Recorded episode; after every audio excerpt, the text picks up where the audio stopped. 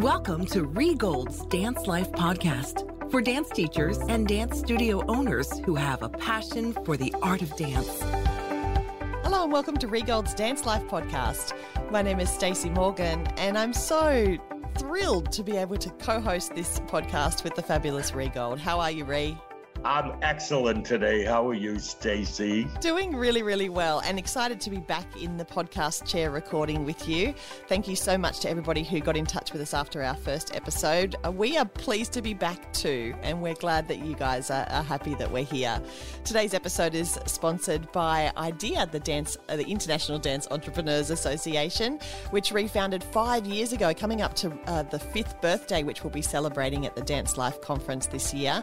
If you don't know know about IDEA and you'd like to find out more, go to ideadance.org. But during the last couple of months, especially re IDEA members have been getting a feast of information and knowledge and education as part of their membership. What are some of the things that they have been learning?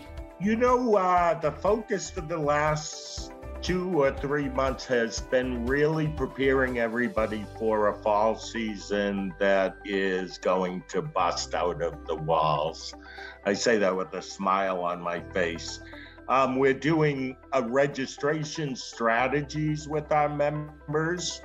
We're doing uh, entire it's a two episode session on google adwords presented by uh, jessica randall awesome and we're also into uh, strategizing uh, maximizing our fall schedules determining our peak times looking at the schedule a little differently than we have in the past so, uh, yeah, we're on it. We're trying to make it so that our members can confidently head into the new year or the new season. I love that.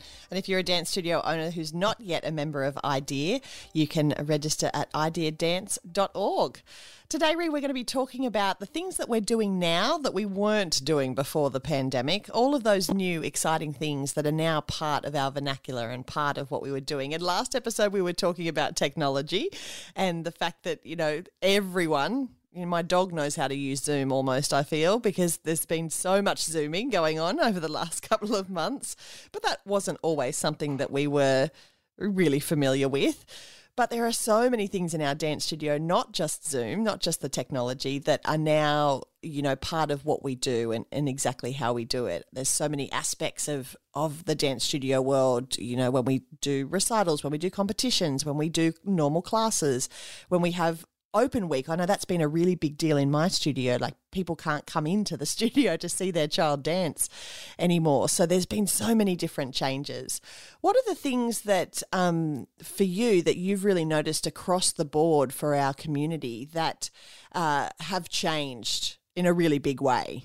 I think if I were to say the number one thing that comes to mind is that the structure of a nine or 10 month program could be semesters is still causing apprehension mm. because people have a hard time looking out as crazy as this sounds 10 months or yeah. nine months yep so I think that there needs to be, I'm not going to say more options because we obviously what we want to do is fill the programs that are our annual program. But i think that we have to be open minded about let's say creating six week eight week ten week programs where a parent can confidently know that they can pay for the program. Maybe there's no uh, costume commitment and bring in students whose parents may be fearful of that, I don't know, annual dance lesson thought. Mm. Where in the past I would have suggested not pursuing those people. But this is another thing that I say about that. If I can get that child in six weeks and they like it and they're feeling confident about my school, they're probably going to register at my school. So I may not have got them in there to make that commitment had I not offered that door to enter. Yeah. We used to have such a mindset of, you know, come in and you're here for the long haul. We'll buy you the costume and you'll dance on stage and you know you commit to the entire thing. And we used to get really frustrated with our customers who would drop out halfway through the season and then we'd have to respace routines and we've already ordered that costume and you know troubleshooting around that. But now there is so much value in giving shorter commitments especially for those families who are who are less inclined to want to go back back into those after school activities and those ex- extracurricular activities because we've learned that it just we don't know what's around the corner and and none of us could predict this happening right and i i have a mindset like this i'm not looking at them as those programs competing against what i'm currently offering i look at it as they're feeder programs to what I'm currently offering. Mm. I'm bringing in a totally different crowd of people who I believe, I don't know, shall I say, guests, 50%, maybe more, will probably stay with me or do another six week program. Yeah. Yeah. And you never know, those kids could be the kids that then go on to, they have that taster of six weeks or eight weeks, and then they go on to being a kid that signs up for everything and stays with you until they graduate. And you just never know where those those students are going to come from. And I think it's really important, as well as studio owners, that we're that we're reading the room, that we're reading our community. And if we do know that there are parents and families out there who are feeling anxious, you know, really meeting them where they are. I think that's something we've learnt during the pandemic that it's not anymore about what we need or what we do or how we've always done things, but it's instead about having a look at the community, reading where they're at, what they need, and then innovating the products and services that we have to be able to go and meet them where they're at and provide something that's going to fill you know what they need yes but i, I want to say something i believe that parents are anxious I believe kids are anxious. Mm. I think the opportunity is there. But I'm going to say this to our listeners the opportunity isn't for the child to be in the best dance studio. The opportunity is for the child to be in the best community, the, this environment that's going to make that child feel at home. It's like you we have to make it so because here it is. They're not going to go back if they were doing six activities, which was too many to begin with, but that's another podcast. They're not going to all go back to dance. We have to resell the benefits of dance education. Mm-hmm. And that benefit is about that community right now. Yep. It's not that we're going to make your child a great, phenomenal dancer.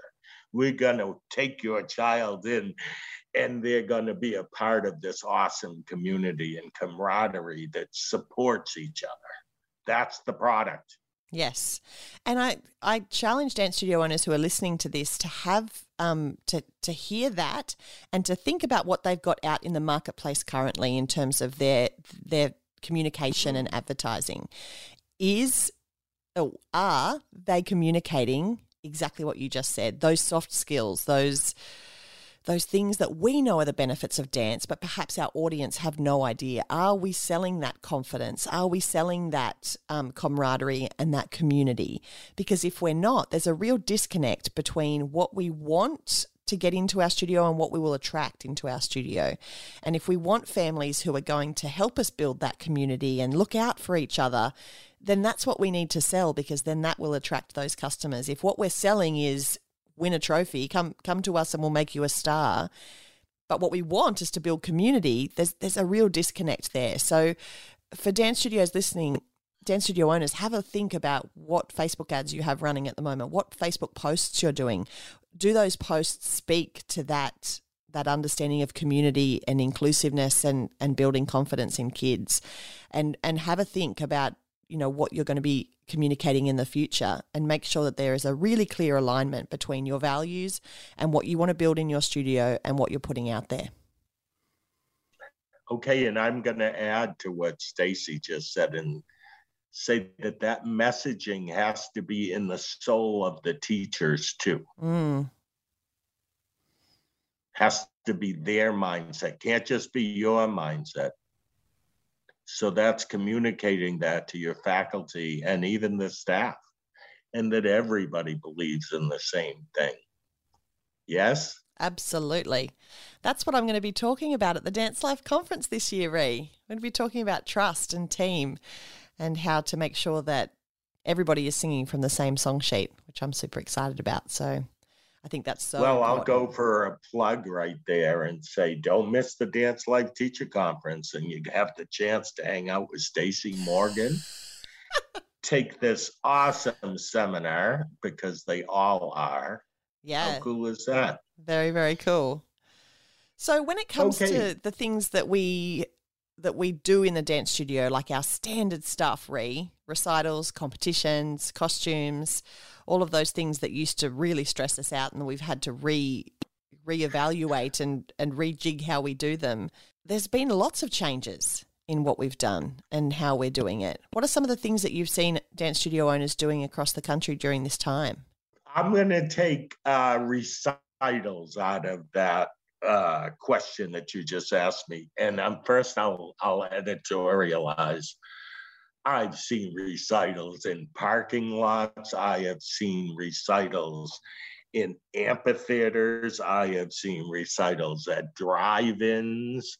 And and the drive-in was a movie or show that was created that played on the large screens. This is what I say to everybody listening and how I feel about it. We may not be running our recital at the drive-in too much in the future but who says that the old way that we were doing recital has to be what we do in the future? How can we benefit from what we've been forced to do? I have a friend uh, melissa hoffman who's a, who you know and is a member of idea Love. She um for the second year in a row even though she can do her recital in an auditorium with a limited crowd is doing it again in the parking lot of her beautiful studio building a stage.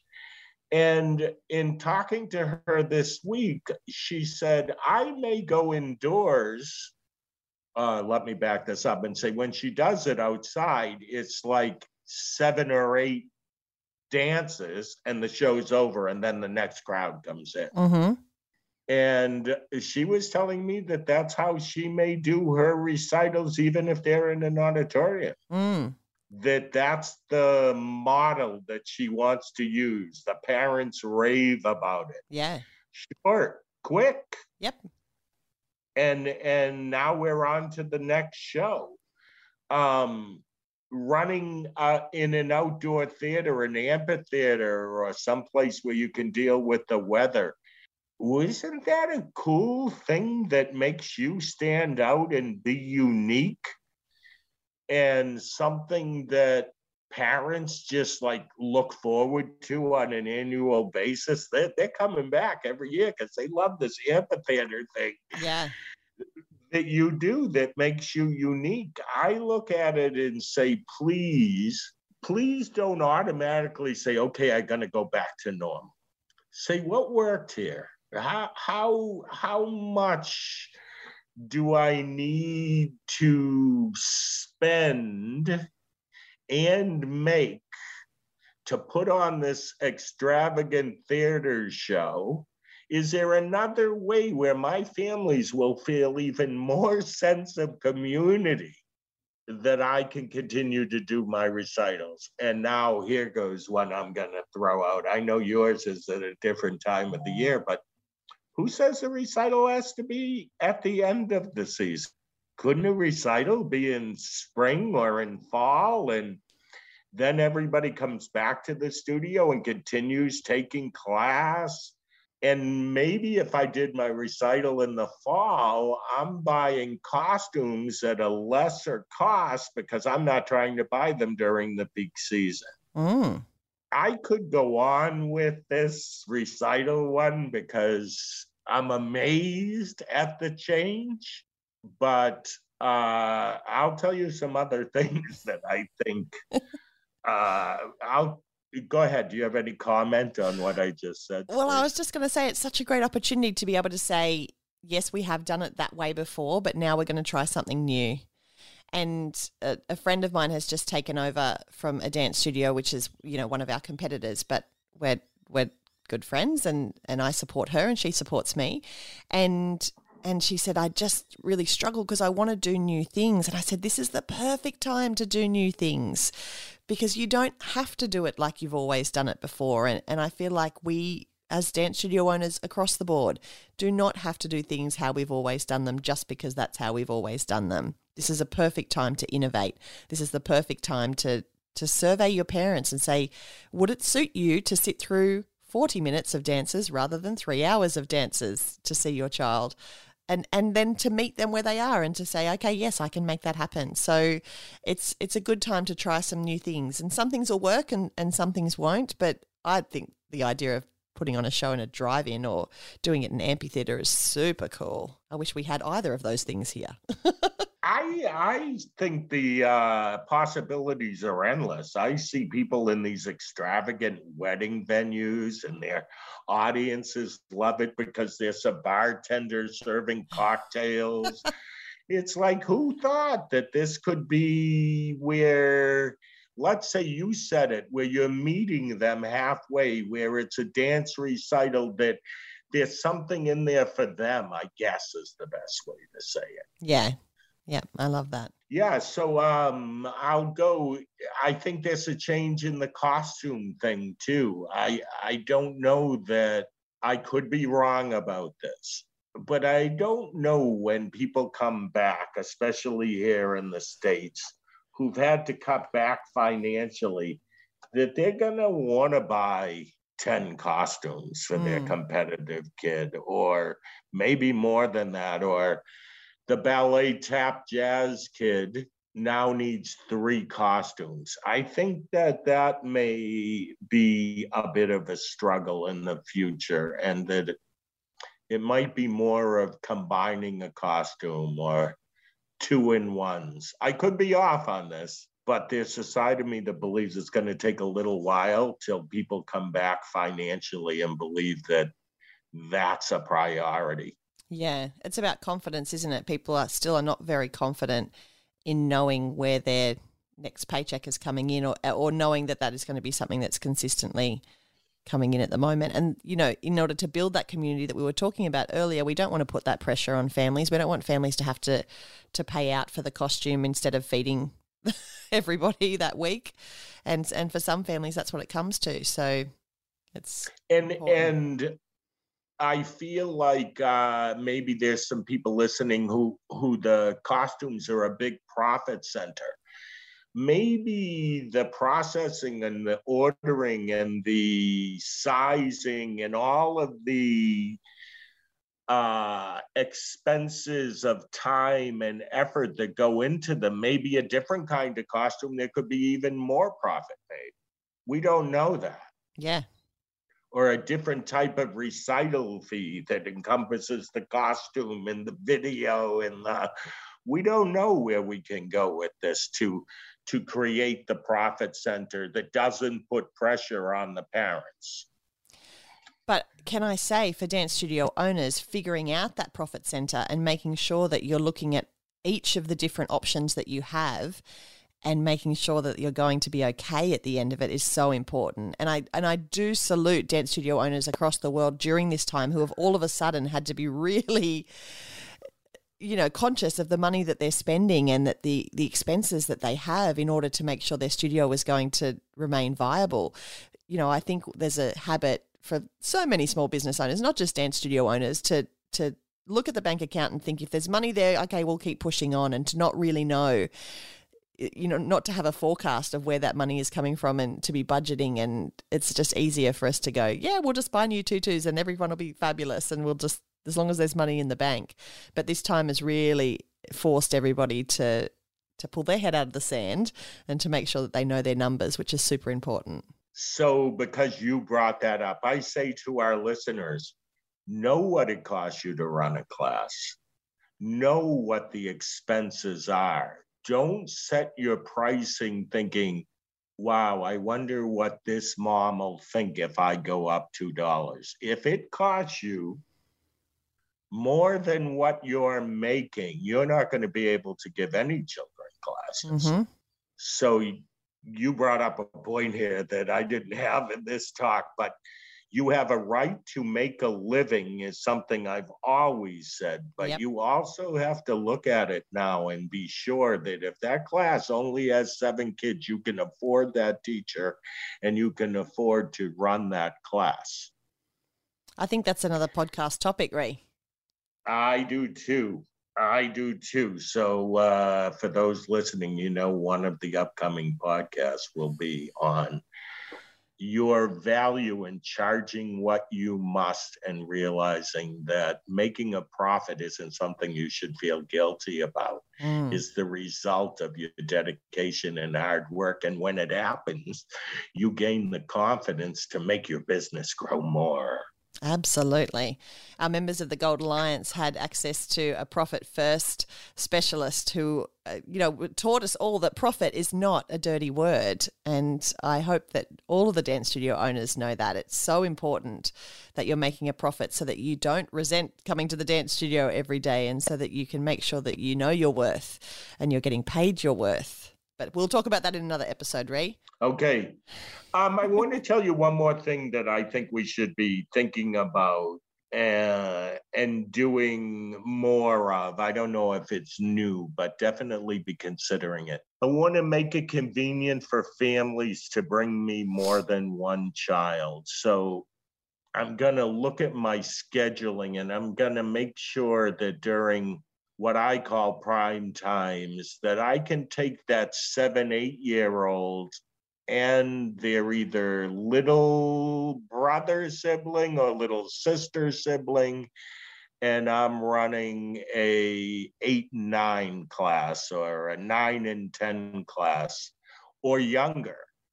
Because again i feel like people don't want to maybe make that trip twice, don't mm-hmm. want to take their kids out twice. I know that seems nuts because they were out all the time before, but I think the convenience of being able to offer for more than one child uh, a segment of time on a particular day will improve registration.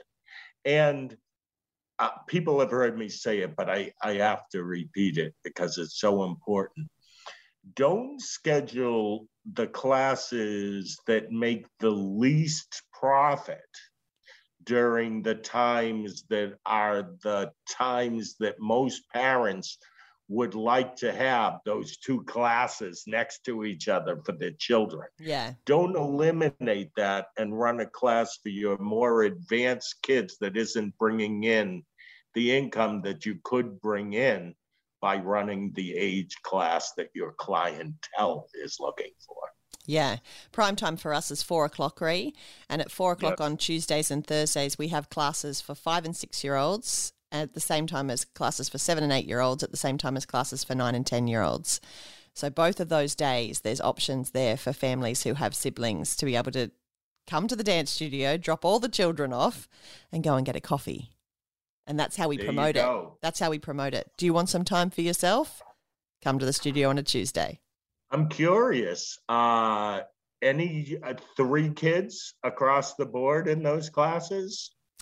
Uh, not that I can think of at the moment. No, normally there's there's two. There's either a, a, an eight and a ten, or there's a you know a six and a ten, somewhere around there. But on a Monday, all three of my children dance. So there you go. it it helps when you do the schedule. to make that happen. you make me laugh. I'm now wondering if you did that the first time so your own children could take class at the same time, or did you do that for the I was doing overall. it long before I had children, but it hap- it happens to work quite nicely now. And uh, isn't it cool that you separated the ages to fit in perfect with your program? yes. Oh, that's exactly how we did it. I don't know how we went there, but I'm glad we did. I one more thing that I wanted to say. Uh, I'm not sure that we covered it. We may have in the last podcast. Is really being open to a never-ending sort of registration, meaning mm. don't end it like you might have, let's say, if you're here in the States and you're August to May or September to June or something like that, don't end registration in two months' time. Yeah. I think next year is going to be a year of growth and it's going to happen every month if yeah. we if we pursue it. And I think it's easy people to pursue, but you have to be really clear on on what that means.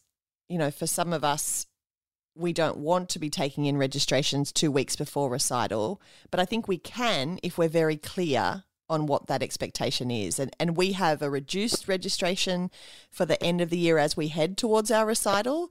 But we do say to the parents, you know, your child won't be included in this, but they will get to do this other bonus free community event as as having a performance opportunity. But I think it's you know it's unfair for parents to expect that their child starts and does two weeks of classes and then you stick them on stage in a costume. I agree. With, we, I agree with you there. Yeah. So just setting those boundaries and being really clear on what the expectation is. But yeah, definitely never ending registration and, and continuing to welcome people in and continuing to be in the marketplace advertising to bring people in because that person that starts two weeks before recital, they might sign up next season for 15 classes. Who knows? You want to make sure that you're taking on all of those opportunities. And it's also a time where you might be able to do some of those six and eight week programs when you're coming closer to a recital or a year end performance. Run a six week program where you're not turning away these people who want to come and then give them a ticket to come see the show. And my guess is they're with you at the start of next season. Oh, I love that. I love it. That's a great way to end, Rhee. Really awesome. Okay. This was fun. I'm so glad to be back. Me too. And if there's lots of things that you are picking up and learning from listening to us talk on the podcast, then imagine what you could learn if you were part of IDEA. If you're not part of the International Dance Entrepreneurs Association, then go to ideadance.org. There's lots of seminars, lots of community spirit, lots of helping each other out, which you will really benefit from.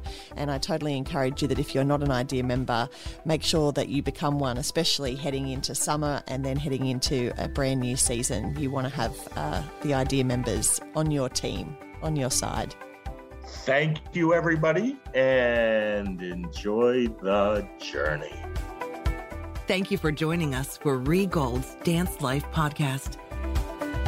Learn more about joining the International Dance Entrepreneurs Association, the Dance Life Teacher Conference, and the Dance Life Retreat Center at rheegold.com or follow Rhee Gold's Dance Life on Facebook. Enjoy the journey